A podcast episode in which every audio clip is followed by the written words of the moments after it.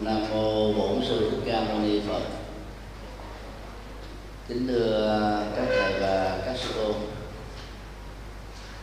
trong à, bài nguyên tắc quần pháp, chúng ta đã học vào hai nguyên tắc căn bản. Thứ nhất là lấy đức phật làm hệ quy chiếu. Và thứ hai, lấy à, chánh pháp phật trong à, phật giáo nguyên thủy. Và một phần của phật giáo đại thừa làm hệ quy chiếu. Nguyên à, tắc một đó, giúp cho chúng ta đề cao vai trò lịch sử của đức phật.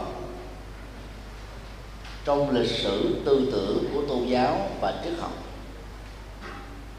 Phương pháp này à, đi ngược lại với cách thức làm đạo theo phong cách pháp môn mà nhiều tổ sư đã thực hiện trong giai đoạn Phật giáo phân phái ở Ấn Độ, Phật giáo lập tông ở Trung Quốc, Nhật Bản và Tây Tạng. Trong ờ, đạo Phật pháp môn hay còn gọi là đạo Phật tổ sư đó thì Đức Phật đó mặc dầu cũng có được đề cập đến nhưng đã không còn trở thành hệ quy chiếu của chân lý nữa. Các pháp môn đó, dựa vào sự lập tông của các vị tổ sư. Các vị tổ sư à, theo đó đã trở thành tâm điểm của toàn bộ học thuyết tâm điểm của toàn bộ chân lý. Và do vậy trong quá trình truyền đạo theo phong cách của đạo Phật pháp môn đó hình ảnh của Đức Phật trở nên mờ nhạt dần dầu vô tình hay là cố ý. Về à, phương diện tổ chức tôn giáo đó, tất cả các tôn giáo nhất thần và đa thần không tán đồng cho phương pháp làm đạo như vừa nêu. Vì họ muốn giữ cái tính à, thống nhất ở mức độ cao nhất. Đạo do thái, đạo kitô, đạo hồi, đạo nho là những trường phái tôn giáo rất là điển mẫu về vấn đề lấy người sáng lập tôn giáo của họ làm hệ quy chiếu. Như vậy trải qua trên một nghìn năm có tôn giáo trên hai nghìn năm tồn tại. Cái tính uh, triết học và tôn giáo trong uh, hệ thống uh, kinh thánh của họ vẫn tiếp tục lấy vị sáng lập ra làm hệ quy chiếu đó. Và từ đó tính thống nhất của họ trên toàn cầu đó đạt được ở mức độ khá cao. Còn Phật giáo chúng ta có chủ trương 84 ngàn pháp môn mà cụ thể đó đây là chủ trương của các vị tổ sư. Không phải chủ trương của Đức Phật. Từ đó sự lập tông đó đã trở thành như là điều có thể chấp nhận được ở trong uh, truyền thống truyền thống tâm linh của đạo Phật. Và do vậy tính dị biệt quá cao. Và thậm chí đó tính mâu thuẫn giữa trường phái Phật giáo này với trường phái Phật giáo khác là những điều không thể tránh khỏi được. Về điều đó đó, nó dẫn đến một mặt đó là tính phong phú trong cách tiếp cận đạo Phật, thực tập đạo Phật, truyền bá đạo Phật mặt khác tạo ra rất nhiều những cái phức tạp.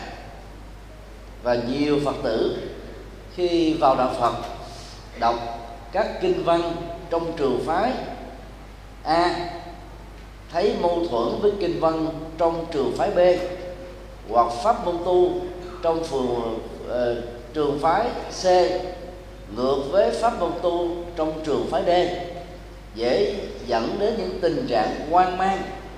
Không biết kinh văn nào là chuẩn kinh văn nào là số 1 và trường phái nào là chuẩn trường phái nào là số 1 từ đó, đó nó dẫn đến rất nhiều các cách lý giải trở nên là trái chiều nhau. Và đây không phải là sức mạnh của Phật giáo. Đạo phật uh, thượng tọa bộ lấy đức phật làm hệ quy chiếu mạnh nhất trong các trường phái phật giáo còn lại. Cho nên tại các ngôi chùa theo uh, thượng tọa bộ đó thì uh, các vị tổ sư đóng vai trò công cụ thôi không có vị tổ sư này thì có vị tổ sư khác tiếp nối cho nên à, họ không quan trọng thờ tổ sư, thành một nhà tổ như trong trường phái Phật giáo Đại thừa, đặc biệt là tại Việt Nam. Và khi cái vai trò tổ sư về phương diện lịch sử đã kết thúc, thì lúc đó đó, người ta vẫn tiếp tục là quy ngưỡng vào Đức Phật như là một hệ quy chiếu chân lý bền vững nhất. Quy lý thứ nhất này đã hỗ trợ cho quy lý thứ hai là toàn bộ các lời dạy mang tính nguyên thủy của Đức Phật trong giai đoạn Đức Phật hoàn pháp ở tuổi 35 qua đời ở tuổi 80 và kéo dài thêm 100 năm sau khi Đức Phật qua đời thì toàn bộ các tư tưởng Phật học của Phật giáo trong giai đoạn khoảng 150 năm trở nên rất thống nhất và không bị pha tạp, xen lẫn bởi những biên tập thêm thắt về sau này của các nhà biên tập kinh điển trong quá trình phát triển Phật giáo. Sở dĩ chúng tôi đề cao nguyên tắc này là vì trong suốt quá trình biên tập, ngay cả kinh tạng Bali được xem là gần với lời dạy nhất của Đức Phật, được xem là nguyên thủy nhất của Đức Phật, vẫn có nhiều học thuyết mới, khái niệm mới, câu kinh mới, đoạn kinh mới, trang kinh mới, chương kinh mới được biên tập thêm thắt vào xin ờ, đơn cử một ví dụ. Học thuyết ờ, vô ngã của đức phật không thừa nhận có một linh hồn bắt biến sau khi chết. Trong kinh trường bộ, đức phật đề cập đến 62 loại kiến chấp chia làm nhiều nhóm, bao gồm thân kiến, tức là chấp phòng ngã biên kiến có hai nhóm thường kiến chấp vào linh hồn chấp vào định mệnh đoạn kiến chấp vào chết là hết. Thứ ba là à, kiến thủ kiến tức là bảo thủ quan điểm. Thứ tư tà kiến là phủ định nhân quả hoặc là phủ định nhân hoặc phủ định duyên hoặc là phủ định quả hoặc phủ định tất cả ba thứ này và thứ năm á, là giới cấm thủ kiến chấp vào các phương pháp tế lễ và khổ hạnh ép sát cũng như những tính liếu tính điều vô lý vô nghĩa mê tín trở thành các con đường dẫn đến giác ngộ và giải thoát. Như vậy là trong um, uh, 62 loại kiến chấp được phân chia làm các nhóm vừa điêu quan điểm cho có một hương hồn tồn tại bất biến. Sau khi chết hoặc ở dưới âm phủ cõi âm lòng đất là một tà kiến. Nhưng mà trong kinh tạng Bali chúng ta thấy là phần lớn đều có đề cập đến lúc đầu là năm cảnh giới, sau đó là sáu cảnh giới, được gọi chung là lục đạo. Thì trong đó có ngạ quỷ đạo và hương linh đạo Thế về học thuyết hương linh đạo này đó, đã mâu thuẫn trực tiếp với học thuyết vô ngã và duyên khể của Đức Phật này. Đức Phật là bậc tuệ giác trọn vẹn, ngài không thể tự mâu thuẫn được. Do vì các sự biên tập diễn ra trong các giai đoạn lịch sử khác nhau, bởi người sau cho nên khi biên tập vào, khi thêm thắt vào, người ta đã không nghĩ đến cái tính thống nhất về học thuyết được Đức Phật thuyết giảng. Cho nên các biên tập đó đã vô tình đi ngược lại với truyền thống chân lý mà Đức Phật đã giảng dạy. Điều đó dẫn đến một số tình trạng những à, nhà triết học và tôn giáo học khác đạo Phật đã chụp mũ Đức Phật là người chủ trương tự mâu thuẫn và thiếu nhất quán trong một thuyết à, lục đạo luân hồi đó được phát triển về sau này thì chúng ta thấy là có khi đó hương linh và địa ngục được mô tả là giống nhau. Cảnh giới tồn tại của các hương linh là địa ngục và địa ngục là nơi mà các hương linh tồn tại. Và phân tích theo phương diện à, bản chất đó, thì thiên atula nhân súc sinh và ngạ quỷ là năm loại hình sự sống. Đang khi ngạ quỷ là cảnh giới sự sống. Chứ cái sự phân loại này nó thiếu tính thống nhất. Mà gọi là cảnh giới sự sống có nghĩa là nó không đề cập đến loại hình sự sống ở trong đó. Cho nên à, trong thiên à, cung sự đề cập đến là cảnh giới của chư thiên, thì chúng ta thấy là cái hình ảnh mô tả chư thiên sống trên các tầng mây, giống giống như là chư thiên ở trong bà la môn giáo là quá rõ. Và trong tác phẩm à, ngạ quỷ sự của tiểu bộ kinh đó, thì chúng ta thấy là mô tả các hương linh tồn tại dưới địa ngục và nhất là địa ngục vô gián chết đi sống lại trong từ tích tắc để trừng phạt rất là nghiêm khắc. Cái hình thức đó, đó nó giống như là thường kiến luận vốn đã được đức phật phủ định ở trong à, trong kinh trư bộ nhưng lại tồn tại các học thuyết um, lục đạo luân hồi mà vốn nó được phát triển về sau. Nêu uh, một cái ví dụ uh, nhạy cảm đó để chúng ta thấy rất rõ đó. Khi mình đọc vào các văn bản kinh điển dầu là kinh điển Bali kinh điển A Hàm tương đương hoặc là kinh điển đại thừa bằng văn hệ Sanskrit với các dịch ngữ hoặc Tây Tạng ngữ hoặc là Hán cổ chúng ta được quyền đặt vấn đề. Nếu phát hiện ra kinh văn của các trường phái kinh điển này trái ngược nhau, nếu là của đức phật nói đó, thì hoàn toàn không có tự mâu thuẫn. Người có trí tuệ là không có mâu thuẫn. Và việc đặt vấn đề như thế là rất cần thiết. Và qua nghiên cứu văn bản học với các khái niệm mới, cái cấu trúc văn phạm mới chúng ta có thể đoán biết được rằng chương phẩm nào, câu đoạn nào, trang nào được biên tập thiêu thắt vào trong quá trình biên tập kinh điển. Công việc làm đó đó, mặc dù rất khó khăn, nhưng có thể truy nguyên được. Ví dụ như kinh diệu pháp liên hoa, ấn bản đầu tiên, thế kỷ thứ nhất trước tây lịch, chỉ có 25 chương thôi. Các ấn bản về sau này, tức là vài chục năm sau đó đó, thì ờ, gồm có 28 chương như chúng ta thấy hiện nay. Ba chương được biên tập vào là phẩm phổ môn quan thế âm, phẩm thần chú đà la ni, vân vân.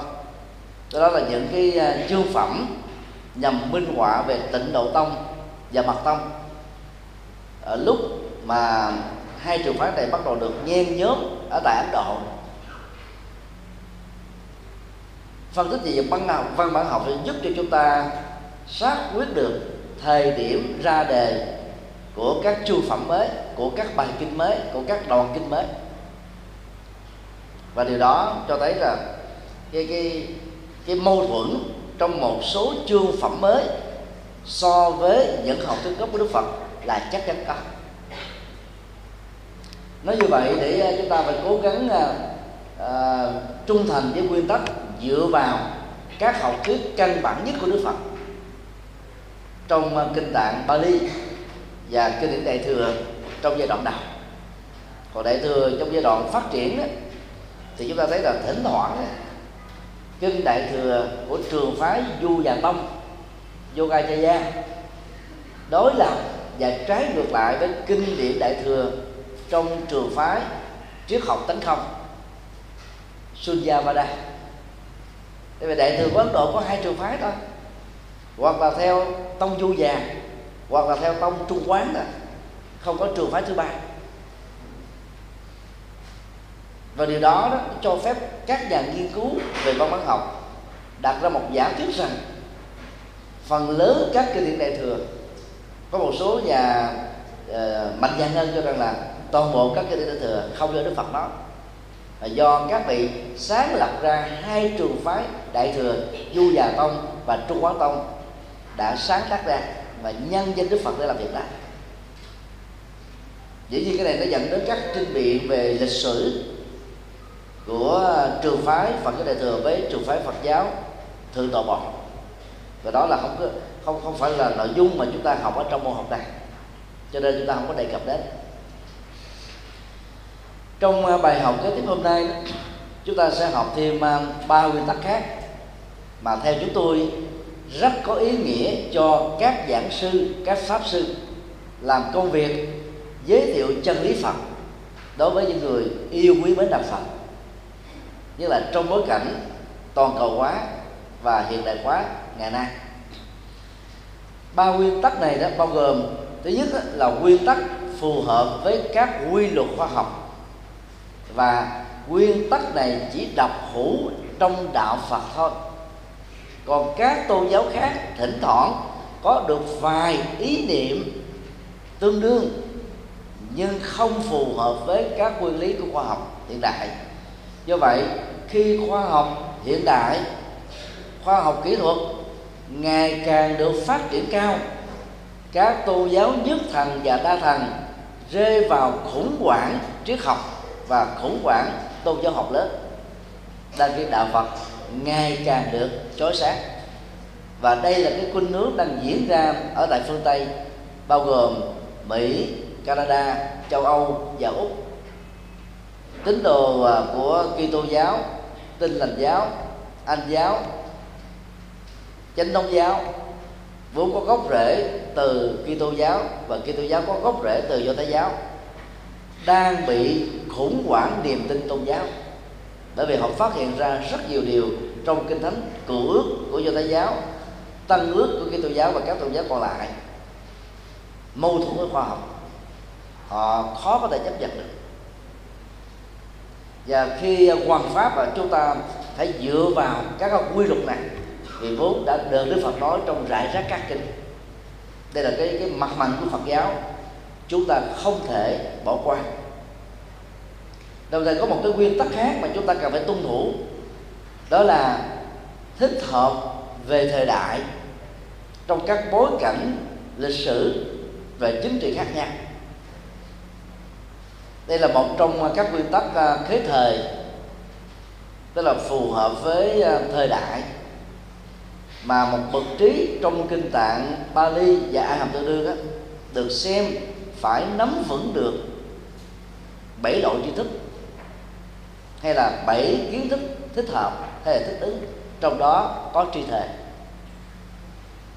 Và nguyên tắc cuối cùng là chúng ta phải tri cơ hoặc là thế cơ, tức là thuyết giảng chân lý phù hợp với trình độ của người nghe. Và học thuyết này đó dễ dàng dẫn đến những cái lý giải dị biệt trong các trường phái Phật giáo khác nhau. Đối với tịnh độ tông và mật tông đó, thì à, thế cơ được hiểu đông na là gì? Hạ thấp đạo Phật xuống, ở một mức độ tín ngưỡng gần với, giống với các tôn giáo nhất thần và đa thần. Và đây là phương pháp mà các vị lập tông, tịnh độ và mật tông cho rằng hữu hiệu nhất để dẫn dắt những người có niềm tin tôn giáo và có khuynh hướng mê tín. Và dĩ nhiên các cái cây đó đó đã làm cho bản chất triết lý của đạo Phật đó giảm đi dần. Trong quá trình đó, truyền bá, giải thích và ứng dụng ờ, đạo Phật dưới góc độ của tín ngưỡng. Về giờ phương diện này thì chúng ta thấy là đạo Phật tín ngưỡng của tịnh độ tôi và Mật Tông đó rất khác xa với đạo Phật triết học của Phật giáo Thượng Tọa Bộ và Phật giáo Du Già Tông và Trung hóa Tông của đạo Phật Đại thừa tại Ấn Độ.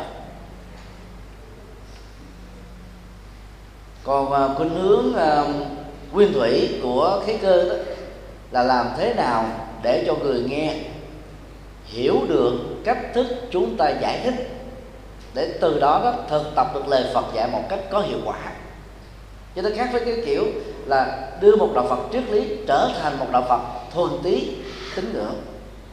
Thì cách lý giải về khái niệm kế cơ đó cũng rất là khác nhau giữa các trường phái Phật giáo và sau đây chúng ta sẽ đi vào à, ba nguyên lý còn lại này.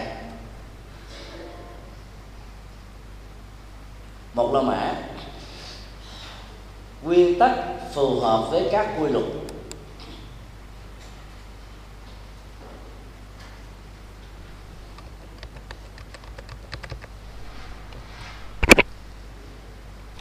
Các quy luật đó, thì thường nó gắn kết với uh, khoa học.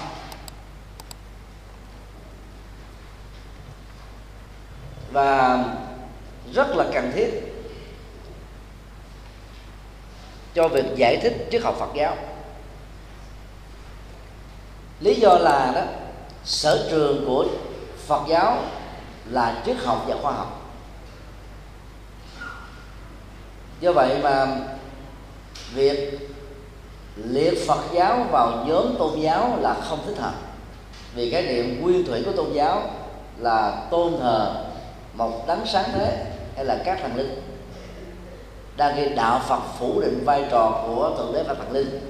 Cho nên nó tạm liệt đạo Phật vào nhóm tôn giáo vô thần. Sa môn á trong tục ngữ uh, triết học và tôn giáo học của Ấn Độ đó, là tôn giáo vô thần. Như vậy khi dùng à, khái niệm sa môn đặt trước à, pháp danh chẳng hạn như là sa môn thích uh, thiền hoa thì chúng ta có thể hiểu nôm na trong chữ đen đó đó là tu sĩ vô thần thích thiền hoa. Là thể hiện được cái quan điểm mà triết học và và, nhà khoa học của đạo Phật ở trong khái niệm đó. Nhưng rất tiếc đó là trải qua quá trình phát triển Phật giáo các khái niệm sa môn đã bị chúng ta bỏ quên đi. Chúng ta dùng mà các chế phẩm để à, mô tả về à, các vị xuất gia Phật giáo ta. Chế phẩm à, tỷ khưu tỷ khu ni. Rồi sau đó chúng ta chia ra các cái phẩm trật dựa vào hạ lạc và những điều đó nó không à, thể hiện được cái bản chất à, vô thần của đạo Phật. Trước nhất đó, tất cả các pháp sư cần phải nắm vững năm định luật. Tiếng Bali gọi là niyama. Đây là các định luật khoa học được Đức Phật đề cập rải rác trong các kinh. Bản sớ giải Atthakatha của Trường Bộ Kinh, tập 2 trang à, 432 có đề cập đến sự xuất hiện của năm quy luật khoa học này.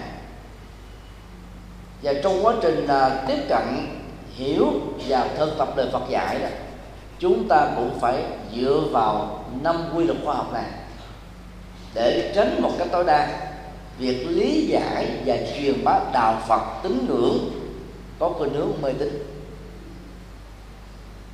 Hiện nay à, giới trí thức nhất là trí thức Mark Lenin trí thức nho giáo vân vân cho rằng đó, Phật giáo là tôn giáo mê tín. Để các cách thức hành trì của chúng ta tại các chùa theo tinh độ tông và mật tông không làm cho giới trí thức có thể hiểu đúng được bản chất triết học và khoa học của đạo Phật ở đây chúng ta không có kết tội cho hai trường phái đó. Mình nói đến một hiện thực mà cái cách hành trì đó đang diễn ra đó làm cho ta cảm thấy rất là mê tín dị đoan. Cho nên ở những vùng mà cao nguyên vùng sâu vùng xa của Việt Nam hiện nay đó, người ta nhìn thầy tu Phật giáo, bao gồm tăng và ni là các ông thầy cúng thôi làm cái công tác đó là là là giúp cho những cái đám ma chay. Chúng ta không thấy được cái vai trò triết lý dẫn dắt tâm linh, tinh thần, trí tuệ, đạo đức, xã hội của các nhà sư. Vì trên thực tế các nhà sư bao gồm tăng ni của Phật giáo trong quá trình truyền đạo đó, không phát huy các mặt mạnh này, mà chỉ tập trung vào phương diện tín ngưỡng thôi. Đó là hiện thực rất là đau lòng ở trong đạo Phật chúng ta. Chúng ta phải thừa nhận cách này để à, làm mới cái cách thức truyền đạo. Còn chân lý của đức phật là chúng ta không cần làm mới. Vì chân lý đó được đức phật thừa nhận là gì? Siêu việt thời gian. Có nghĩa là không bị lỗi thời với thời đại. Không bị lỗi thời khi khoa học phát triển. Vì nhiều lời dạy trong đạo Phật đó về bản chất là khoa học. Các quy tắc chung mà chúng ta cần nắm đó, đó là pháp sư hoặc là nhà Phật học không được truyền giảng những nội dung mang tính hoang đường, mang tính mầu nhiệm, thiếu kiểm chứng khoa học như các tôn giáo hữu thần. Nói chung, hữu thần là gồm có nhất thần, tức là thừa nhận thượng đế sáng thế, và đa thần thừa nhận ngoài thượng đế còn có nhiều vị thần linh khác trưởng quản các chức nghiệp và ngành nghề. Sở trường của các tôn giáo hữu thần là nói về những vấn đề mầu nhiệm mang tính hoang đường này ví dụ như trong à, kinh thánh cựu ước của do thái giáo mà nhóm các tôn giáo Kitô sử dụng lại đều thừa nhận rằng là Đức Chúa nhất là Chúa Cha ở trên trời qua cái mầu nhiệm của Chúa Con ở dương thế đó có thể làm cho người mù được thấy người điếc người người điếc được nghe người bệnh tật đó, được khỏe mạnh và người chết được sống lại đó là những cái màu nhiệm mang tính hoang đường. Những cái, cái cách thức mà ta thổi phồng tính giá trị toàn năng của thượng đế ở trên trần gian. Và những cách uh, bơm phòng uh, ờ, giá trị mầu nhiệm mang tính quan đường đó có sức thu hút rất lớn với những người có khuynh hướng tín ngưỡng. Và nó tạo cái cơ nghiệp về tôn giáo. Và dựa vào yếu tố này mà Marx đã cho rằng là tôn giáo mở một đơn tôn giáo hữu thần là thuốc phiện của quần chúng. Nhận xét đó rất chuẩn với bối cảnh lịch sử triết học tôn giáo nhất thần ở phương tây. Nhưng rất tiếc là Marx có có ít kiến thức về tôn giáo ở phương đông. Cụ thể là phật giáo, một tôn giáo vô thần cho nên xem đạo phật là một tôn giáo thuốc phiện của quần chúng là một sai lầm lớn của Marx nhiều nhà phản biện cho rằng là mát không đề cập đến Phật giáo nhưng mà các nhà học trò đó của triết học Mác Lênin đó gọi là hiểu sai mát cho nên ghép đạo Phật vào giống tôn giáo này. Trên thực tế qua cách thức hành đạo của các trường phái Phật giáo nhân danh là Đại thừa tại Trung Quốc, Việt Nam, Nhật Bản, Nam Bắc Triều Tiên và Tây Tạng người ta thấy yếu tố hữu thần quá nhiều đi không có khác gì các tôn giáo còn lại cho nên người ta mới xem đó, vai trò của các tu sĩ là truyền bá mê tín đó là một cái nhận thức về hình ảnh tu sĩ rất là sai lệch. Và trong đó, đó nó có trách nhiệm của tăng ni chúng ta. Bởi vì chúng ta tạo ra một cái hình ảnh gọi là lệch lạc pháp ở quần chúng. Chúng ta cũng không thể đổ lỗi một trăm phần trăm cho quần chúng được. Các nhà nho cực đoan đó khi còn làm quan thường tấn công đạo phật cho đạo phật là mê tín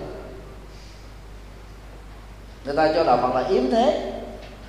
Nhưng mà khi về hưu rồi đó các nhà nho học trí thức này có cơ hội đọc tam tạng kinh của phật giáo thì mới vỡ lẽ ra. Từ đó họ mới thay đổi nhận thức và có một số người đã đi tu. Ở cuối đời đi tu trở thành tu sĩ phật giáo. Như vậy giữa một đạo phật triết lý trong uh, kinh luật luận và đạo phật đó, thực dụng ở trong đời sống ờ, của chùa chiền đó khoảng cách đó, quá cao. Một bên là triết lý và một bên là tín ngưỡng. Cái mâu thuẫn này đó nó đang dần xé đạo phật pháp môn ở tại các quốc gia nhân danh là đại thừa.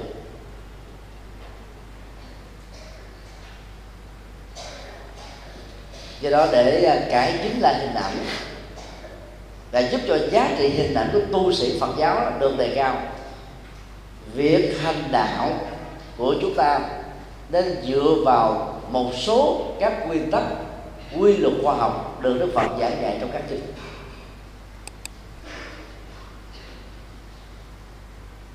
một nhỏ định luật về thời tiết. Utu Niyama về thời tiết thì một năm chúng ta có à, bốn mùa, xuân hạ thu và đông. Và mỗi mùa như thế nó tạo ra cái nhiệt độ thời tiết nóng và lạnh khác nhau tùy theo các điểm ở trên quả địa cầu này. Mùa mưa mùa nóng nắng và lạnh là các quy luật rất tự nhiên. Ở uh, úc châu và tân tây lan đó, tháng 12 tháng 1 được gọi là mùa hè. Vì à, nó nằm ở cái cực đối lập lại với các quốc gia còn lại. Đang khi ở tháng này đó, phương tây bao gồm mỹ, canada và châu âu, cũng như nhiều nước khác thuộc cái khu vực này đó, lạnh buốt giá, có nơi âm ba mươi mấy độ. Mùa hè ở phương tây á, nó khác nhau ở từng nước một. Thị sĩ chúng tôi có dịp đi thuyết giảng vào năm 2011 đó. Thì vào các tháng mùa hè như là tháng 7, tháng 8 đó, mặt trời đó vào lúc 11 giờ rưỡi đêm đó vẫn còn sáng rực như là 4 giờ chiều ở Việt Nam. Công dân của những ờ, nước ờ, tự thụy sĩ thụy điển gần như là hiếm thấy được bóng đêm vào mùa hè ở nước của họ. Cho nên họ phải lấy màn để che lại và ngủ thôi. Và phần lớn các cư dân còn có cái miếng vải màu đen đó mà, bịt bắt lại để dễ ngủ. 11 giờ rưỡi khuya mà vẫn ờ, còn sáng rực, mặt trời chiếu rực rỡ như là 4 giờ chiều ở Việt Nam còn những nước ờ, châu Âu khác đó vào những tháng đó, đó thì khoảng 10 giờ là bắt đầu trời mới tắt. Có một số nước là 9 giờ tối mới hết ánh sáng của mặt trời. Tức là các cái ờ, vị trí ở trên địa cầu nó tạo ra các cái gốc quan học khác nhau. Từ đó nó tạo ra mưa nắng nóng và lạnh. Tương tự ờ, khi chúng ta tổ chức các khóa tu học chúng ta phải dựa vào các cái um, yếu tố về địa lý này giúp cho người à, đến tu học đó, gặp được các thuận lợi nhất định. Thông thường à, chúng tôi thường đi à, giảng ở châu âu và mỹ canada úc đó, vào những tháng mùa hè. Bởi vì ở tại việt nam mình không có trách nhiệm giảng dạy để khỏi phải dạy bù những tháng này đó tại châu âu mỹ và canada úc xin lỗi uh, không có nước là những tháng mà cư dân đi du lịch. Cho nên rất là khó tập hợp quần chúng để tổ chức khóa tu và nghe thuyết pháp. Nên ai đi thuyết giảng ở các nước phương tây vào những tháng mùa hè là bị thách đố rất lớn. Nếu mình không có sức thu hút lớn đó thì quần chúng sẽ không đến nghe dầu có thông báo và quảng bá và các chùa người ta đều tránh việc tổ chức khóa tu vào những tháng mùa hè. Thì ở phương tây đó là cư dân có thói quen đi đi du lịch mà. Nhất là dân tây, sống rất là thực dụng. Tiền lương họ xài hết 8 phần, trừ lại hai phần thôi. Và có nhiều người xài xanh xanh xanh. Có bao nhiêu xài bao nhiêu. Bảy tám chục phần trăm ờ, người phương tây là gần như là không có mua nhà, chỉ thuê nhà cho đến lúc chết. Bởi vì chế độ an sinh xã hội của họ quá cao à. họ không có bận tâm lắm. Và tại um, các thiền viện của nhiều trường phái Phật giáo thì à, đến mùa đông người ta có an cư kiết tâm chứ ta không tổ chức an cư kiết hạ. An cư kiết đông nó, nó là việc đi ra ngoài đường rất là bất tiện. Làm đạo trong giai đoạn đó cũng tốn rất nhiều cái tiền à, lò sưởi máy sưởi. Trả tiền à, ở tại các nước mà đông bắc mỹ hay là phía Ờ, các nước châu âu và lạnh giá vào à, tháng 12 tháng 1 đó thì tiền thu do phật tử pháp tâm cũng dường không đủ để trả cho cái tiền à, máy sưởi. Cái đó là những cái khó khăn về thời tiết và khí hậu. Và nếu không dùng máy sưởi đó, quần chúng tế tụng kinh là run cầm cập ngồi nghe thuyết giảng là run lịch bịch và giảng sư nó nó lạnh run từ ở trong, nó lạnh ra. Mình chịu cũng không nổi nữa chúng tôi có một lần đi giảng ở Mỹ vào tháng 12 ở những miền Bắc Mỹ. Nó lạnh thấu xương. Mình giảng mà còn run cầm cập tử trong lạnh ra người nghe cũng như thế, làm làm sao mà tập trung để mà nghe thuyết giảng được? Khóa tu như thế là bị thất bại liền cho nên tùy theo vị trí địa dư mà chúng ta tổ chức những cái à, khóa an cư kiết đông kiết hạ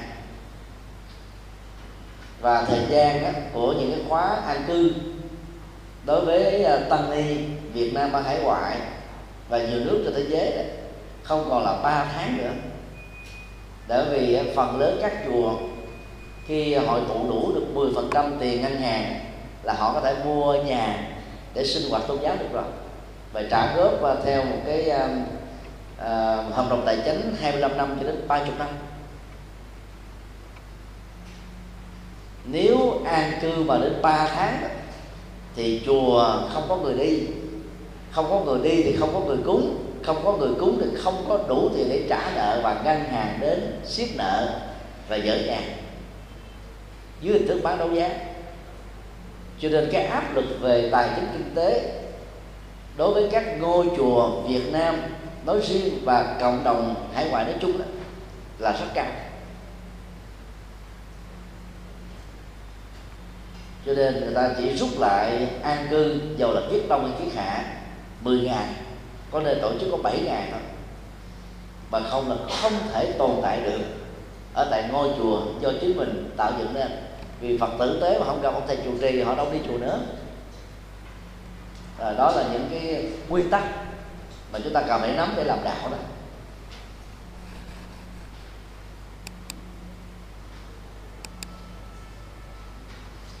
Hai nhỏ, định luật về chủng tử.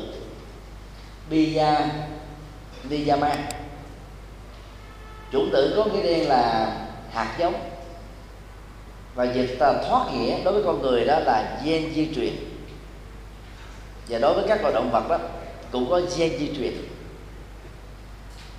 Về nguyên tắc chung đó, hạt giống nào chỉ có thể tạo ra các loại cây đó thôi hoa đó và trái đó thôi. Chứ không thể tạo ra các loại hoa trái khác được. Hạt mít không thể tạo ra cơm. Hạt lúa không thể tạo ra quả bưởi. Hạt bưởi không thể tạo ra trái ốc.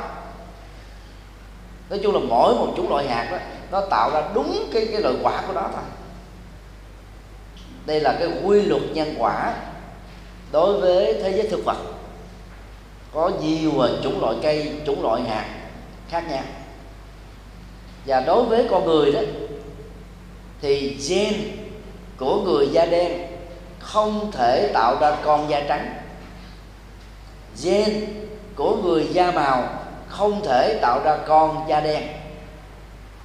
Gen của người da trắng không thể tạo ra con da đen và da màu.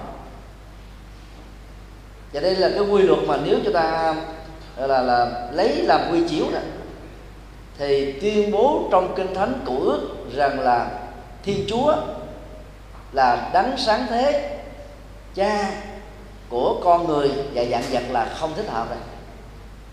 bởi vì nếu chỉ có một thiên chúa tạo ra con cái là nhân loại và các loài động vật đó, thì toàn bộ nhân loại trên quả địa cầu, cho đến thời điểm này là trên 7 tỷ người hoặc là da trắng hết, hoặc là da đen hết, hoặc là da màu hết về dây di truyền tại sao có người da trắng, người da đen?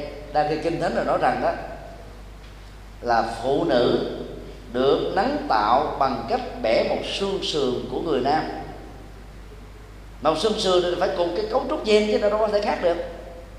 Như vậy, nếu ông Adam được bẻ xương sườn để tạo thành người nữ, có gen di truyền là da trắng thì, Eva, người nữ được tạo ra từ ông, phải có gen di truyền là da trắng. Như vậy, hai anh em loạn luân này không thể tạo ra những đứa con da đen và da màu được.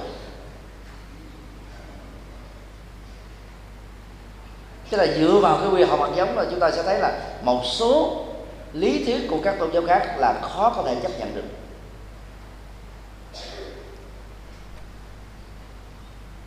Và tương tự lấy uh, câu này làm hình quy chiếu đó, thì uh, cách sám nguyện mà một số tổ sư từ độ tông Trung Quốc nêu ra đó tình giữ vô tình đều thành Phật đạo. Chỉ nói về từ bi thì được nhưng còn nói về chân lý là không thích hợp. Vô tình thì gồm có ờ, các loại thực vật rồi núi đất sông. Nói chung là những thứ mà không có tình thức. Thì làm sao thành phật được? Chúng có những cái loại hạt giống riêng của, của chúng. Chúng trở thành chính chúng thôi chứ không thể trở thành là lời vật và từ lời vật trở thành con người được. Và tương tự áp dụng cái quy luật chủng tử này chúng ta sẽ thấy nhận xét của Đắc Uyên về học thuyết uh, tiến hóa là không thích hợp. Cái lịch sử tiến hóa theo ông đó mô tả là mấy tỷ năm à, từ à, loài ẩm thấp trở thành loài bò sát rồi loài động vật bốn chân sau đó loài khỉ vượng và cuối cùng mà tiến hóa làm loài người. Nếu học thuyết này là đúng đấy nó là vượt qua cái cái cái gen di truyền của các chủng loại đó thì tại sao kể từ thời điểm hoặc trước thời điểm Darwin đưa ra học thuyết này chưa từng có một con khỉ vượng nào làm người. Khỉ vượng vẫn tiếp tục là khỉ vượng thôi.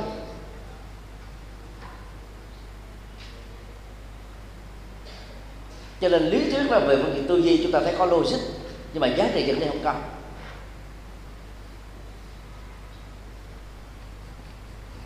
Do đó các cái câu chuyện à, trong à, Jataka tiền thân của Đức Phật đó, nêu trong à, văn học Bali vốn được xem là nguyên thủy rằng là có những kiếp Đức Phật đó quá thân làm cây cối làm thiên nhiên cái đó là vô lý không thể chấp nhận được nó bị ảnh hưởng đến tư tưởng của bà là môn giáo. Được biên tập về sau này trong cái bản kinh điển Bali thôi. Hoặc là có những kiếp đó, theo ờ, chuyện tiền thân đó, Đức Phật đó là tinh nguyện quá kiếp làm các loài động vật. Để thể hiện nhân cách người. Cái này cũng là những bài học mang tính đạo đức thôi mang tính giáo dục thôi. Chứ không có hiện thực. Vì Đức Phật đề cao vai trò nhân bản con người là tối thượng. Không có lý gì mà Đức Phật lại đi hóa thân làm các loài động vật có làm gì? Và điều đó cũng ảnh hưởng từ đạo bà la môn thôi. Vì trong đạo bà la môn á, thượng đế hóa thân ra các loài thú đặc biệt như là con bò con rắn con khỉ con voi. Còn à, các thần linh của ai cập á, là nửa thân người và phần còn lại là đầu thú là khi đức phật cho rằng là con người là tối linh trong vạn vật. Thì không có lý gì mà đức phật là tình nguyện trở thành các con thú đó để làm cái, cái công việc giáo dục gì đó rất là vô lý. Như vậy dựa vào thuyết uh, ờ, chủng tử đó những cái cách lý giải mang tính màu nhiệm quan đường đó khó có thể chấp nhận được. Như vậy luật này nó quy định về nhóm chủng loại của thực vật nhóm chủng loại của động vật và nhóm chủng loại của con người. Hạt giống nào thì tạo ra các loại cây trái đó. Chủng loại động vật nào với gen di truyền nào thì chỉ tạo ra các loại động vật đó thôi. Và con người với gen di con người không thể trở thành con thú, ngoại trừ là lai giống mà lai giống là chúng ta tạo ra một cái chủng loại hạt giống mới. Chẳng hạn như trước đây đấy, hoa hồng chỉ có màu hồng và từ đó nó mới được gọi là hoa hồng. Bây giờ lai giống đó, chúng ta có hoa hồng vàng và hoa hồng trắng hoa hồng tím hoa hồng xanh. Sau này các nhà nông nghiệp và thích nữa ta có thể ra một cái loại hoa hồng nào đó gồm có nhiều màu cũng được. Bằng sự lai giống người ta tạo ra các cái chủng loại hạt giống mới. Cho đó có thể chấp nhận được.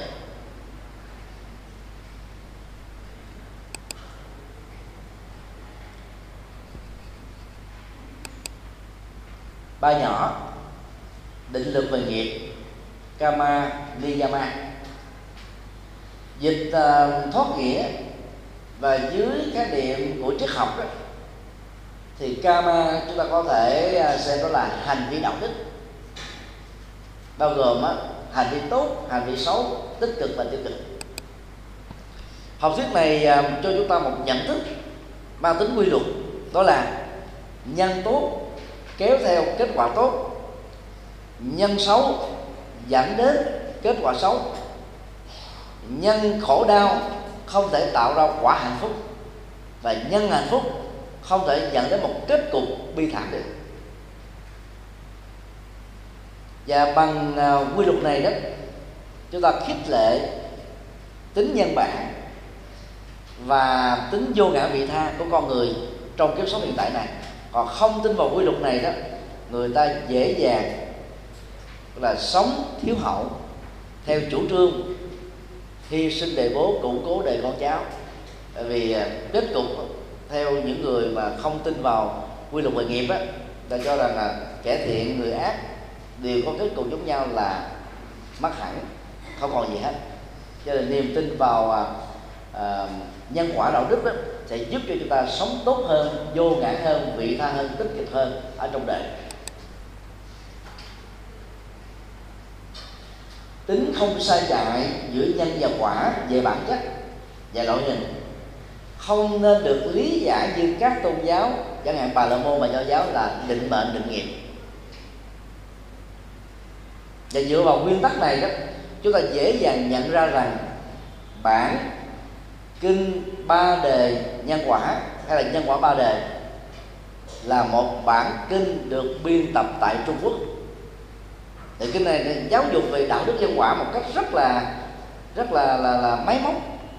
Nếu giúp này mình giết một con gà chứ sau thì con gà giết lại nó tạo ra một cái định mệnh không có sự thay đổi. Cái đó nó tạo cho ta nỗi sợ hãi về các hành động xấu để không làm. Chứ ta không phản ánh được chân lý vì đạo Phật chủ trương có chuyển nghiệp được mà. Đó là chưa nói đến tình trạng á, giữa các nghiệp đối lập với nhau các nhân đối lập với nhau dẫn đến tình trạng lỗi trừ và đưa đến một cái gọi là vô hiệu quả. Nó không có hiệu quả.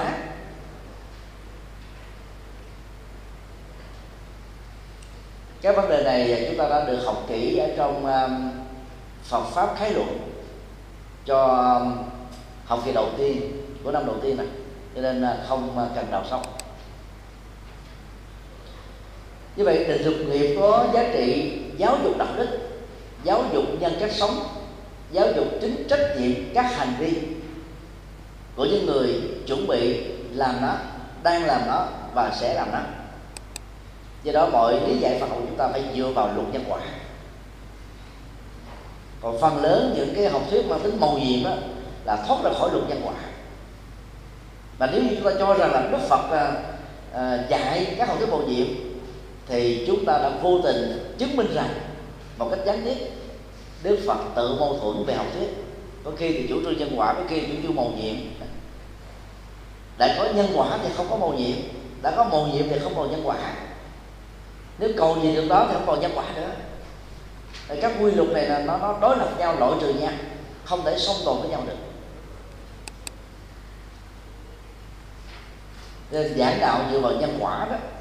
Mỗi thành phần trong xã hội bao gồm giới chính trị giới kinh doanh giới trí thức giới trẻ giới bình dân đều chấp nhận được. Còn à, giới thì một loại Phật màu nhiệm á, chỉ có giới bình dân giới tín ngưỡng chấp nhận được thôi. Còn các thành phần còn lại dễ dàng quay lưng với chúng ta. Giữa hai thành phần đối tượng chúng ta chọn đối tượng nào? Dĩ nhiên là giới bình dân là chiếm đại đa số. Nhưng mà giới bình dân dễ thay đổi quan điểm và họ là những người đối tác hoặc là được quản lý bởi giới chính trị, giới kinh doanh và giới trí thức. Cho nên có được ba thành phần này chúng ta sẽ có luôn giới bình dân. Bốn nhỏ. Định luật về à, tâm thức. Chita niyama. Về bản chất thì tâm thức được sinh ra rồi tồn tại rất ngắn, sau đó là quý diệt cái tiến trình đó nó diễn ra từng sát na đối với từng cái um, cái cái cái um, đối cảnh. Mắt thấy, tai nghe, mũi ngửi, lưỡi nếm, thân xúc chạm ý hình dung. Nó không có dừng trụ lại. Cho nên um, quy luật vô thường này nó tác động đến tâm trạng, bao gồm cảm xúc, thái độ, tâm tư và nhận thức của con người.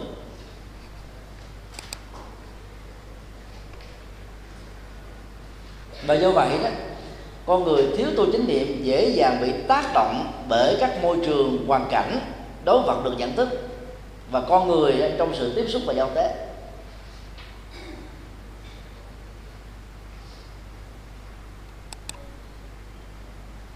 Nắm vững quy luật này đó, chúng ta sẽ thoát được các nỗi khổ, niềm đau do chấp vào cảm xúc. Tại sao người đó như thế? Tại sao hoàn cảnh đó như thế? Tại sao vô thường như thế? Không có tại sao nữa. Chỉ có cái chúng ta phải chấp nhận đó. Đó là quy luật mà. Và khi mình chấp nhận được cái gì đó chúng ta không có bức xúc không có ờ, ngạc nhiên không ờ, tỏ vẻ tiếc nuối không ờ, thể hiện các cái, cái cảm xúc bất an. Cho biết là tâm tính con người là như thế. Do đó khi người nào mới uh, uh, giác ngộ được đạo Phật muốn quy y mà chưa đến thời điểm quy, chúng ta cũng phải tổ chức quy. Chứ không phải máy móc chờ đúng ngày rằm tháng giêng, rằm tháng tư, rằm tháng bảy, rằm tháng 10 những người ở phương xa đến, bao gồm khác tỉnh thành hay là khác quốc gia, người ta đến gặp mình chỉ có có thể khắc đó thôi. Sau đó có thể là không gặp nữa. Ta về sống ở cái nơi của họ rồi. Bây giờ ta muốn quy y, mình phải tổ chức liền ngoại lệ. Bằng không người ta có thể đổi ý. Và nó đi theo một thiên hướng khác rồi được sau này kéo về là khó lắm. Có hai vị hòa thượng, một vị ở việt nam, một vị thì à, ở nước ngoài. Chúng tôi không nói tên. Là rất là thoáng ở trong việc quy y. Vì ở Việt Nam thì ngay cả trong khách sạn cũng quy, ngồi ngay cái sảnh của khách sạn, vừa chúng tế, tổ chức quy thì ngay đầu lập tức, chỉ trong vòng gọi là ba phút thôi. Đọc lên những câu quy Phật, quy Pháp, quy Tăng, rồi đọc năm điều đạo Đức Phật dạy. Và người đó đọc theo như thế là xong. Chứ không cần phải lễ nghi gì. Theo truyền thống cả. Do đó vẫn hợp pháp về giới luật Phật. Còn một vị ở hải ngoại đó là quy qua điện thoại luôn. Chứ cần biết mặt của giới tử là ai? Nhưng mà muốn quy là hòa thượng sẽ nói qua điện thoại, vị bên kia làm theo. Như vậy được xem là xong rồi, là đặt luôn cho pháp danh. Còn người nào mà ta chưa chịu quy thì hòa thượng cũng đặt pháp danh luôn. Để gieo duyên trước rồi. Thì gần đây cũng có một vị à, trưởng lão ở phương tây là người việt nam đã quy qua các cái phương tiện truyền thông. Là có được cái à, camera để nhìn thấy màn ảnh của người truyền giới và người tiếp nhận giới ở một à, nước khác đó là đang có mặt ở trước một cái điện phật của của nhà mình. Rồi à, lập theo quy danh hướng dẫn và nhìn thấy hình ảnh nó cụ thể hơn ấn tượng hơn. Đó là những cái linh hoạt để nhằm đáp ứng lại với cái, cái sự thay đổi tâm tính con người. Cái thời điểm lúc đó người ta giác ngộ người ta thích thì mình phải đáp ứng liền. Nó qua rồi đó nó không còn lại nữa. Thế là nắm cái, cái, luật vô thường này đó về tâm thức đó chúng ta dễ linh hoạt và không có xa đà trong sự linh hoạt để có thể tạo ra các hiệu quả trong việc làm phật sự và trong việc hoàn pháp. Năm nhỏ định luật về pháp Dhamma Niyama. Khái niệm pháp trong à, ngữ cảnh này đó có thể được hiểu là mỗi sự vật hiện tượng thuộc về thế giới hữu vi tức là được tạo tác được điều chuyển hóa bị vô thường chi phối và vô ngã về bản chất ở trong tự thân của chúng ta. vì à, bản chất à, hình thành mỗi sự hiện tượng là dựa vào nhiều duyên cho nên đó quy lý này đó cho phép chúng ta không thừa nhận có nguyên nhân đầu tiên dầu đó là thượng đế dầu đó là vật chất, dầu đó là tâm. Và dựa vào thuyết này đó, chúng ta dễ dàng phủ định và vượt qua học thuyết duy tầng học thuyết duy vật và học thuyết duy tâm. Đạo phật không phải là một giáo phái duy tâm như người ta đã cố tình gán ghép vì đạo phật chủ trương à, duyên khởi mà. Mọi định luật nó tương tác, tương quan, tương duyên, tương thuộc trong quá trình hình thành, tồn tại, phát triển, thay đổi và kết thúc sau đó nó lặp lại một cái quy trình tương tự dưới hình thức này dưới hình thức khác qua cái quy luật bảo toàn năng lượng. Trong uh, bát nhã tâm kinh đó, quy luật của giờ pháp được mô tả bằng một cái câu rất ngắn là triết lý khoa học rất cao. Nhất thiết pháp bất sinh bất diệt bất tăng bất giảm. Ngài quyền trang đã tăng đã đã thêm hai cái đó là và Ờ, bất cố bất tỉnh chứ còn trong nguyên tắc sanh đức là không có. Câu đó có thể dịch ờ, theo ngôn ngữ hiện đại là mỗi sự vật hiện tượng không tự nó sinh ra không tự nó mất đi vĩnh viễn không tăng thêm không giảm bớt. Cái câu không tăng thêm không giảm bớt á, được khoa học vật lý hiện đại mô tả là gì? Tự biến từ dạng này sang dạng khác đó. đó là một hình thức bảo toàn năng lượng cái ngôn ngữ kinh điển mình đó, ngày xưa nó là thế. Nhưng mà ngôn ngữ khoa học hiện đại ngày nay nó là vậy. Hai cái này đó là tương thích với nhau chuẩn với nhau bằng nhau. Và do đó chúng ta có thể đi đến kết luận là Phật học đó, đi trước khoa học. Phật học là nền tảng của khoa học.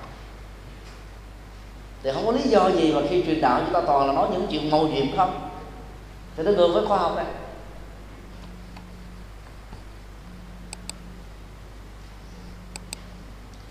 đó là năm ờ, uh, nguyên tắc mang tính là quy luật phù hợp với khoa học hiện đại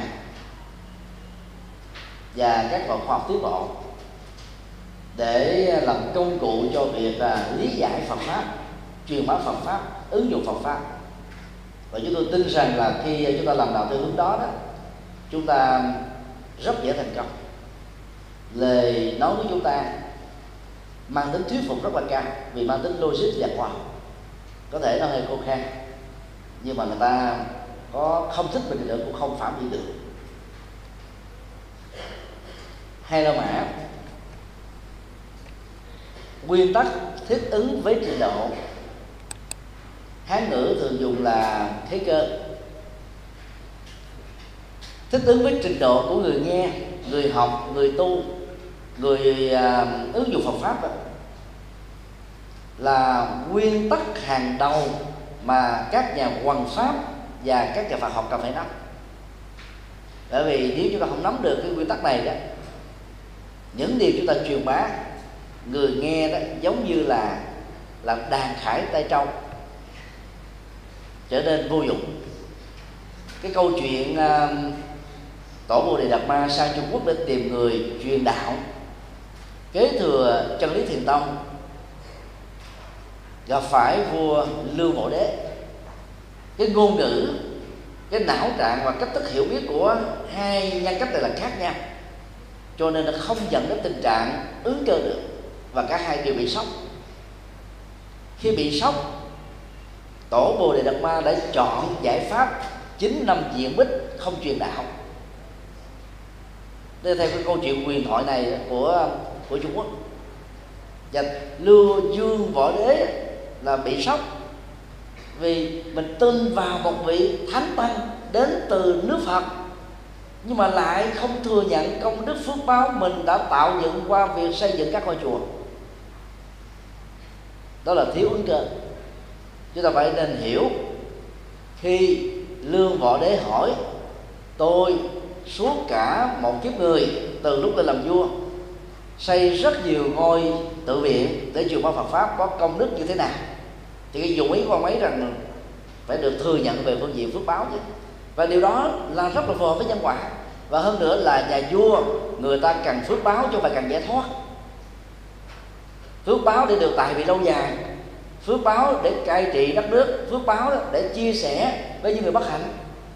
Đó là vai trò của nhà vua.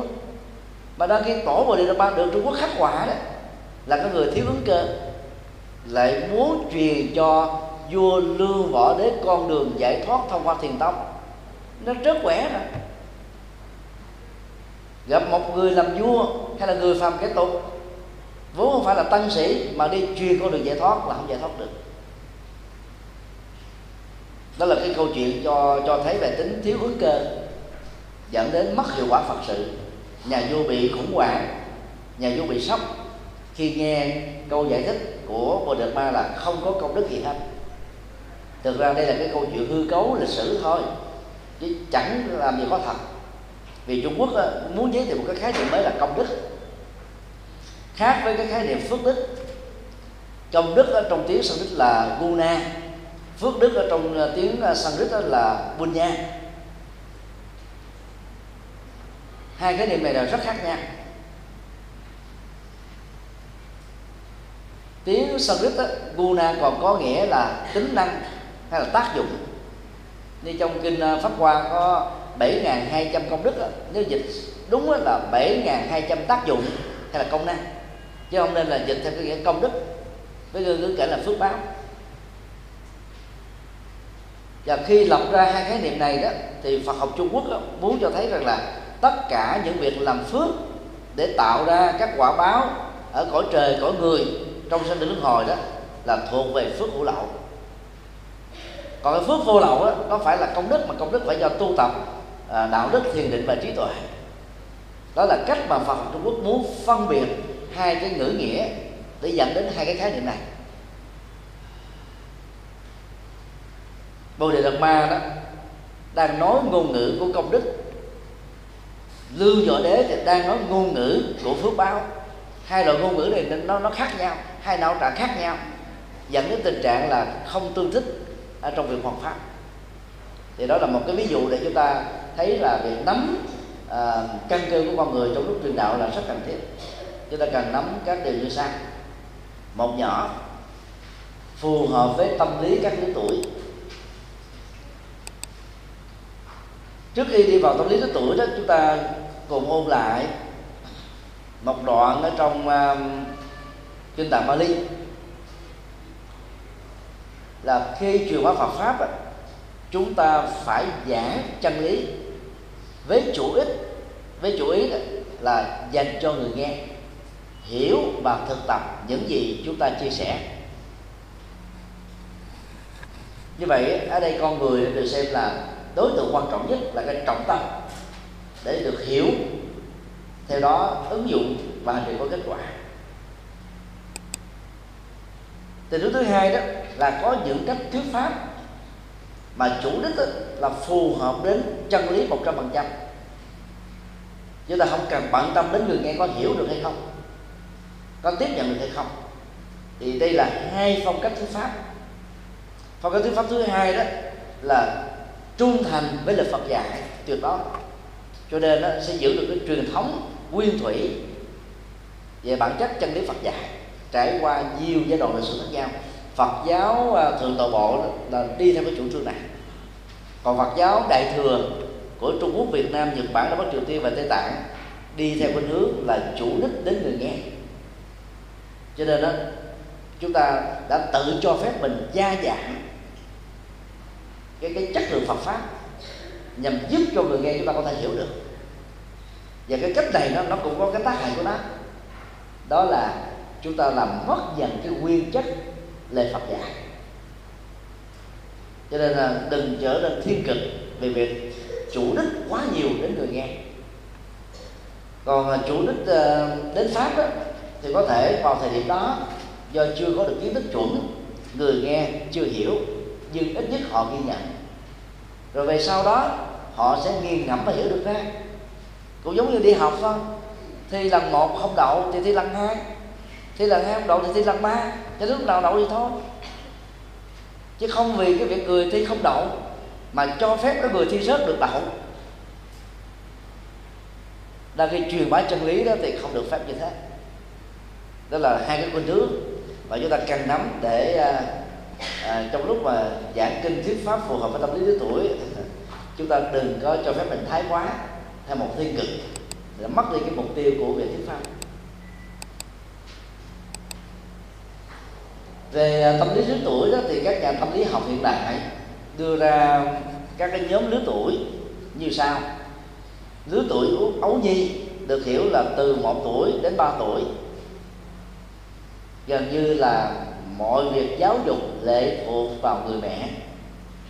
Còn Phật giáo thì có thêm uh, gọi là 9 tháng 10 ngày thai dựng và nếu áp dụng quy tắc uh, thai giáo tức là giáo dục con trong một thai thì chúng ta cũng có thể định hình được cái cá tính một phần nào đó và và dẫn dắt được cái cá tính của con cái của mình trong tương lai thêm một phần nào đó vai trò này nó thuộc về người mẹ, vì người mẹ gần gũi với con của mình.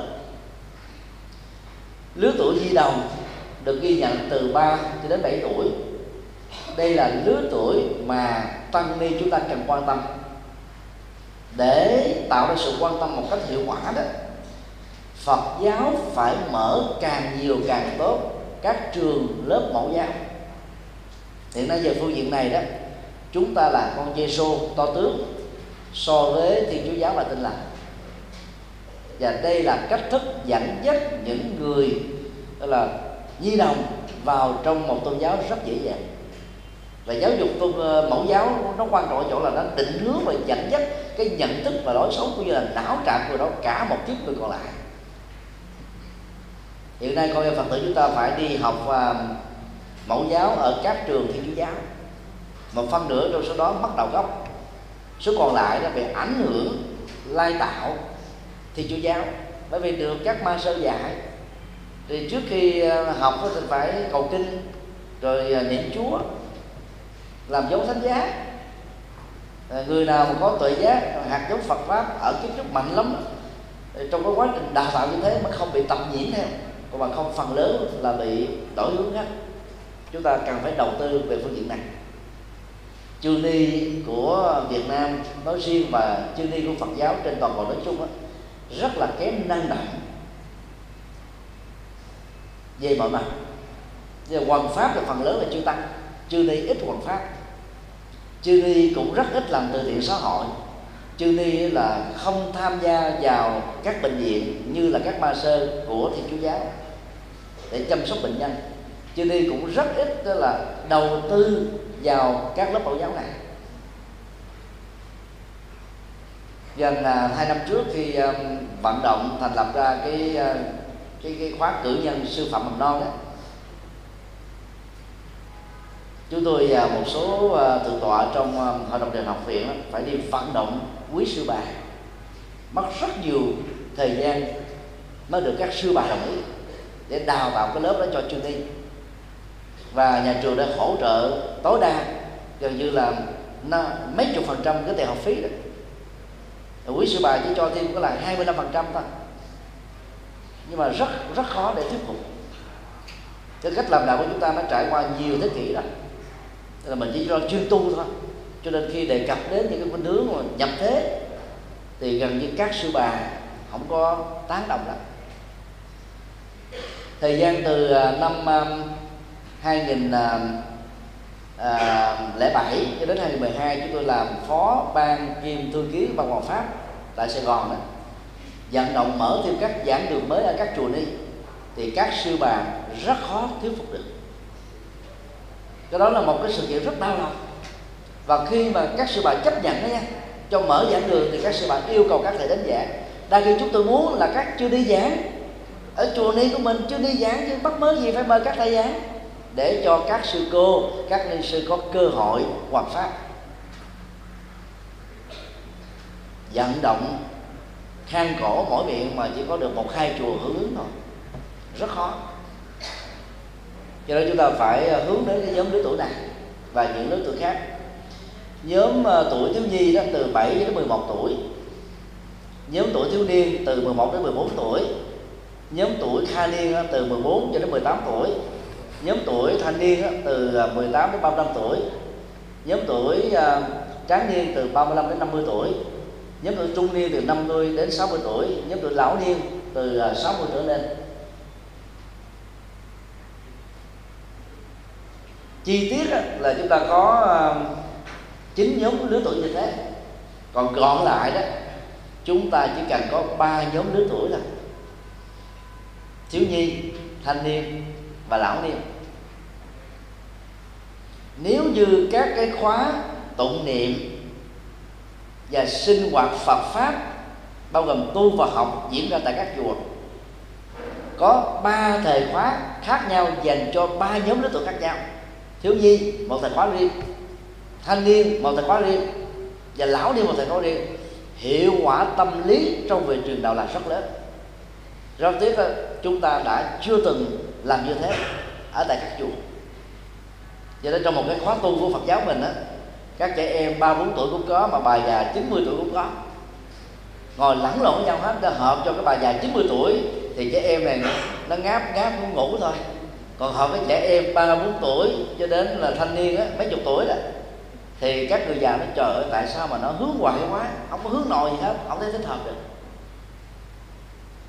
đang khi ở nhà thờ, ít nhất là ta có hai nhóm lứa tuổi. Thiếu nhi và thanh niên, có một khóa lễ riêng, cách thuyết giảng riêng, nội dung giảng riêng. Và trung niên, lão niên có một cái thời khóa riêng, với cái nội dung sinh hoạt hoàn toàn riêng. Nếu chúng ta làm chưa được, ít ra chúng ta phải phân ra hai nhóm lứa tuổi về hoàng pháp. Từ năm 2007 chúng ta mới có ba trường phái sinh hoạt giới trẻ. Bên cạnh cái trường phái gia đình Phật tử đã có bảy thập niên. Nhóm sinh hoạt giới trẻ chùa Hoàng Pháp qua khóa tu mùa hè. Nhóm sinh hoạt giới trẻ của báo giác ngộ qua các cái khóa tu cấm trại ở các tỉnh thành khác nhau. Nhóm sinh hoạt giới trẻ của câu lạc bộ Hoàng Pháp trẻ do chúng tôi à, làm cố vấn thì đồng cái thời điểm nó ra đề đó nó nó tác động đến cái sinh hoạt giới trẻ ở các chùa khác nhau. Và lúc đó đó nhiều thanh niên mới bắt đầu tham gia vào các cái sinh hoạt giới trẻ. Ở miền bắc á, người ta bị ám ảnh bởi cái câu nói trẻ vui nhà già vui chùa. Cho nên là hầu như là à, từ cái tuổi trung niên 55 trở xuống là gần như ta không có đến chùa. Ai đến chùa đó người ta nghĩ là là không có bình thường về tâm lý hoặc là có những cái chứng bệnh tâm thần. Và điều đó nó góp phần tàn phá đạo phật, hủy diệt đạo phật, rất là gây gớm. Cho nên đạo phật phải làm sao hướng đến thiếu nhi, giới trẻ. Khi mà thiếu nhi và giới trẻ được chăm sóc bởi Phật pháp thì họ có một tương lai tươi sáng. Và khi về nhà đó, trở thành như một thói quen văn hóa thôi. Họ không thể nào không đi chùa, không sinh hoạt Phật pháp được ta ăn cái thực phẩm đó từ nhỏ rồi thì không thể bỏ được. Các tôn giáo khác người ta làm điều này từ cái tuổi ấu niên ấu nhi. Còn Phật giáo mình đó làm ở cái tuổi thanh niên rất ít và trung niên và lão niên là rất nhiều. Cho nên khi tiếp nhận được chân lý đạo Phật đó, mặt trời chân lý chối qua tim rồi đó họ vẫn khó có thể thành công trong việc vượt qua thói quen của mình vì người già sống với thói quen. Bỏ thói quen phải việc dễ cho nên giác ngộ rồi đó, thì ít nhất là có một cái quá trình mấy chục năm về trước đã sống với cái nghiệp phàm, nghiệp đề. Làm chí con người phạm pháp nữa. Bây giờ phải chuyển nghiệp. Rồi một số người không chuyển nổi do thói quen nó chi phối.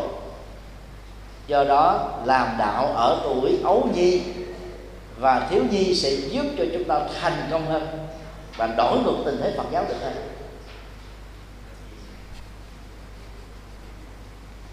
Về tâm lý các nhóm lứa tuổi này đó thì chúng ta thấy nó rất là khác nhau.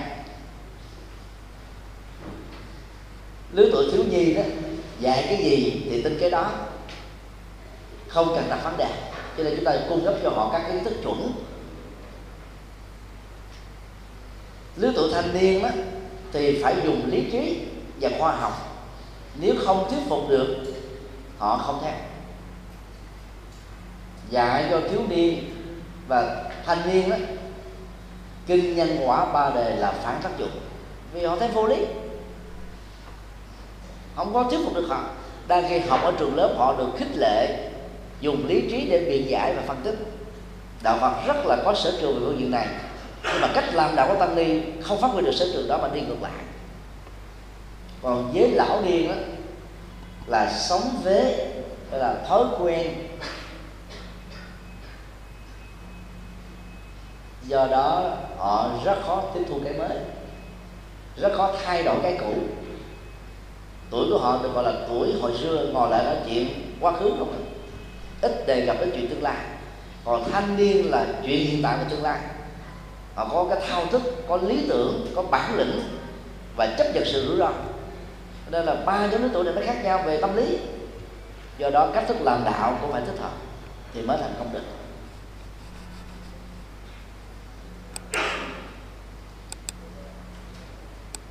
Hay nhỏ phù hợp với căn tính người tu học. Để à, nắm vững được à, trình độ căn cơ của người nghe pháp và tu học pháp đó chúng ta cần nắm vững năm loại à, căn tính được đưa ra ở trong à, kinh điển đại thừa đặc biệt là kinh vi giác. Năm loại căn tính đó bao gồm như sau căn tính đại thừa tức là hiểu triết lý cao siêu có tâm lượng lớn, có từ bi lớn, có trí tuệ lớn, vô ngã lớn, vị tha lớn. Và do đó, cần phải truyền trao cho những người căn tánh này những giá trị như vừa nêu, để biến họ trở thành những con chim đại bàng, tạo ra các quyến thuộc bồ đề Phật pháp lớn. Căn cánh nhị thừa bao gồm thanh văn và duyên giác. Đó là căn thánh thánh nhân và cần phải bồi dưỡng và giúp đỡ cho những cái đó trở thành những cái cây trụ cột Phật pháp. Căn tánh bất định, tức là dễ bị thay đổi, dễ bị tác động, dễ trở thành ba phải. Trong môi trường tốt thì không trở thành xấu, trong môi trường xấu thì trở thành bùn đen.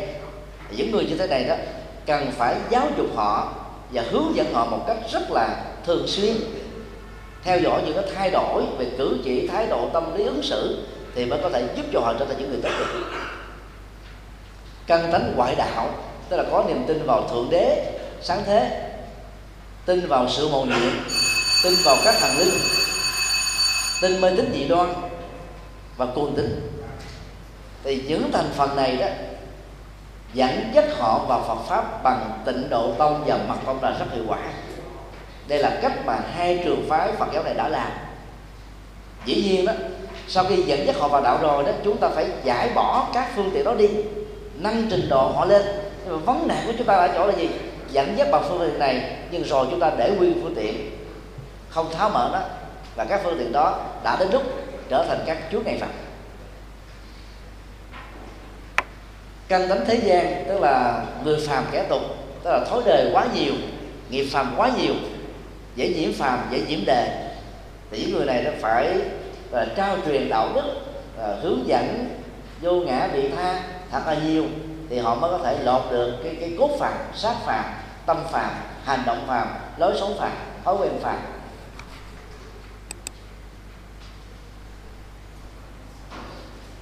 Trong à, thanh tịnh đạo luận phần 101 có đề cập đến à, sáu loại căn tính khác nhau và đây là cái khuynh hướng tâm lý của mỗi con người và chúng sinh nói chung. Thứ nhất, căn tính ái dục. Tức là có khuynh hướng à, để à, ái nhiễm, ái dục rất là nặng. Cho nên họ sống là dễ bị rơi vào si tình. Tất cả dành cho tình yêu và những người như thế này đó, dễ dàng đó là bị lừa đảo, bị khổ đau về tình và về cảm xúc. Thứ hai căn tính sân hận. Họ dễ nóng nảy bực tức cao có khó chịu xung đột va chạm loại trừ. Sử dụng bạo lực khủng bố. Và giải quyết các vấn đề tranh chấp đó, qua bạo lực thôi. Thứ ba căn tánh si mê. Tức là thiếu trí tuệ thiếu tri thức thiếu học hỏi thiếu làm mới. Bảo thủ can cường, nan hóa, ngu dại, si mê, cuồng tính thứ tư, căn căn tính niềm tin. Tức là có khuynh hướng nhẹ dạ cả tin. Tin vào những sự mầu nhiệm, tin vào những thứ phi nhân quả, tin vào thần thánh, dễ chấp nhận là có khuynh hướng sùng bái rất nặng. Thứ năm tâm tính uh, suy tầm. Đó là có khuynh hướng kỹ nghệ và và và sử dụng cái hoạt động của trí não rất mạnh. Nó bao gồm ờ, uh, với văn nghệ sĩ uh, với uh, tác gia với tư tưởng tức là tầm theo hướng tích cực đó thì có thể tạo ra các quy luật khoa học. Tầm theo hướng tình cảm đó thì nó tạo ra văn nghệ sĩ rất là cảm xúc.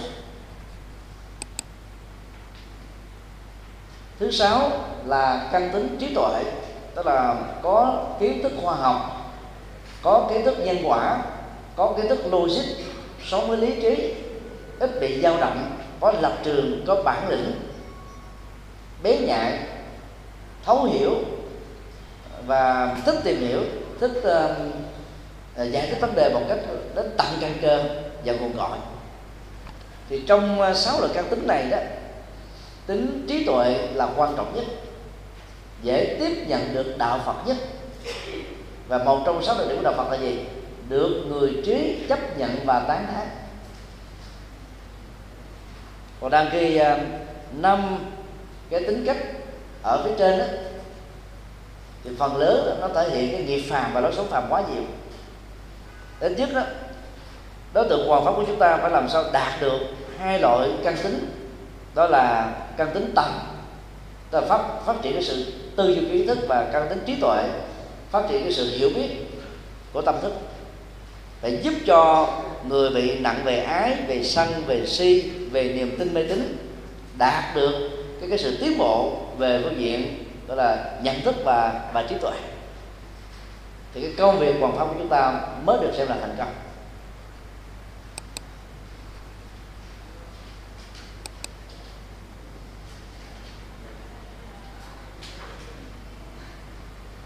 Số 3 thuyết pháp phù hợp với nhu cầu của người nghe. Ở trong kinh tăng chi à, phẩm năm pháp đức phật có đề cập đến một cái đoạn kinh mà chúng ta thấy là rất thích hợp với cái quy tắc này. Nói niềm tin với người thiếu niềm tin. Nói đạo đức với người sống phi đạo đức. Nói đa văn với người ít học, ít nghe nói bố thí với những người bỏng sẻn. Nói trí tuệ với những người vô minh. Đây là điều mà nền Phật học Trung Quốc gọi là thuyết pháp mang tính đối trị. Tức là cái nội dung ờ, chân lý được chúng ta đề cập đến đó, phải ngược lại với những gì mà người nghe đang sống với để giúp và nâng cái nhận thức và đời sống của họ lên cao hơn. Thì nguyên tắc này nó nó nó nó, nó đi ngược lại nguyên tắc đó là thuyết pháp đó là tập trung vào con người. Tập trung vào con người mình chiều theo cái căn tính người đó thôi. Còn ở đây là nói đối lập lại để giúp đỡ họ để tháo mở họ để nâng tầm của họ lên. Còn đối với người có niềm tin mê tín mà mình nói toàn là mê tín không thì họ phải chìm sâu trong mê tín đó nữa. Họ không thoát ra được. Họ không chuyển nghiệp được.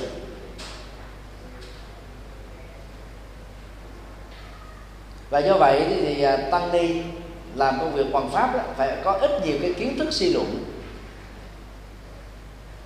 Suy luận đúng với khoa học đó sẽ làm cho chúng ta có được tha tâm thông căn bản. Chỉ cần nghe người ta nói một hai câu thôi bằng cái kinh nghiệm thực tiễn đó chúng ta biết cái người đó đó thuộc về dạng nào nghề dạy thợ đó, ở trong lĩnh vực đó lâu năm, chúng ta sẽ rút ra được những kinh nghiệm đó. Giống như người bán vàng á, họ chỉ cần nhìn vào thôi, chứ cần sờ thôi họ biết là vàng thiệt hay vàng giả. Cái nhạy cảm của họ về trực quan nó rất là mạnh. Những người bán vải nhìn biết là đây là vải ấn độ, vải mỹ, vải trung quốc, hay là vải việt nam, hay là vải bất cứ một nước nào. Họ như là biết liền rờ vô thì họ sẽ biết rõ hơn nữa còn những người mù á, họ rờ những cái đồng tiền, biết là tiền thiệt hay tiền giả. Cái cái kích cỡ của đồng tiền là bằng nhau hết, ở nhiều quốc gia. Nhưng mà người mua họ rờ vào, họ sẽ biết đây là tiền này 100 đồng, tiền này 50 đồng, tiền này 30 đồng. Họ cảm nhận được. Đó là cái kinh nghiệm thôi. Thì người thuyết pháp cũng phải vậy, có kinh nghiệm. Nghe người ta nói với người này là nặng về niềm tin. Nghe người ta chia sẻ biết người này nặng là về bố thí hay là thi về bóng sẻ keo kiệt để đó chúng ta phải thuyết giảng làm sao? Là là, là múa được những cái cái yếu kém của họ để giúp cho họ được nâng nâng tầm lên.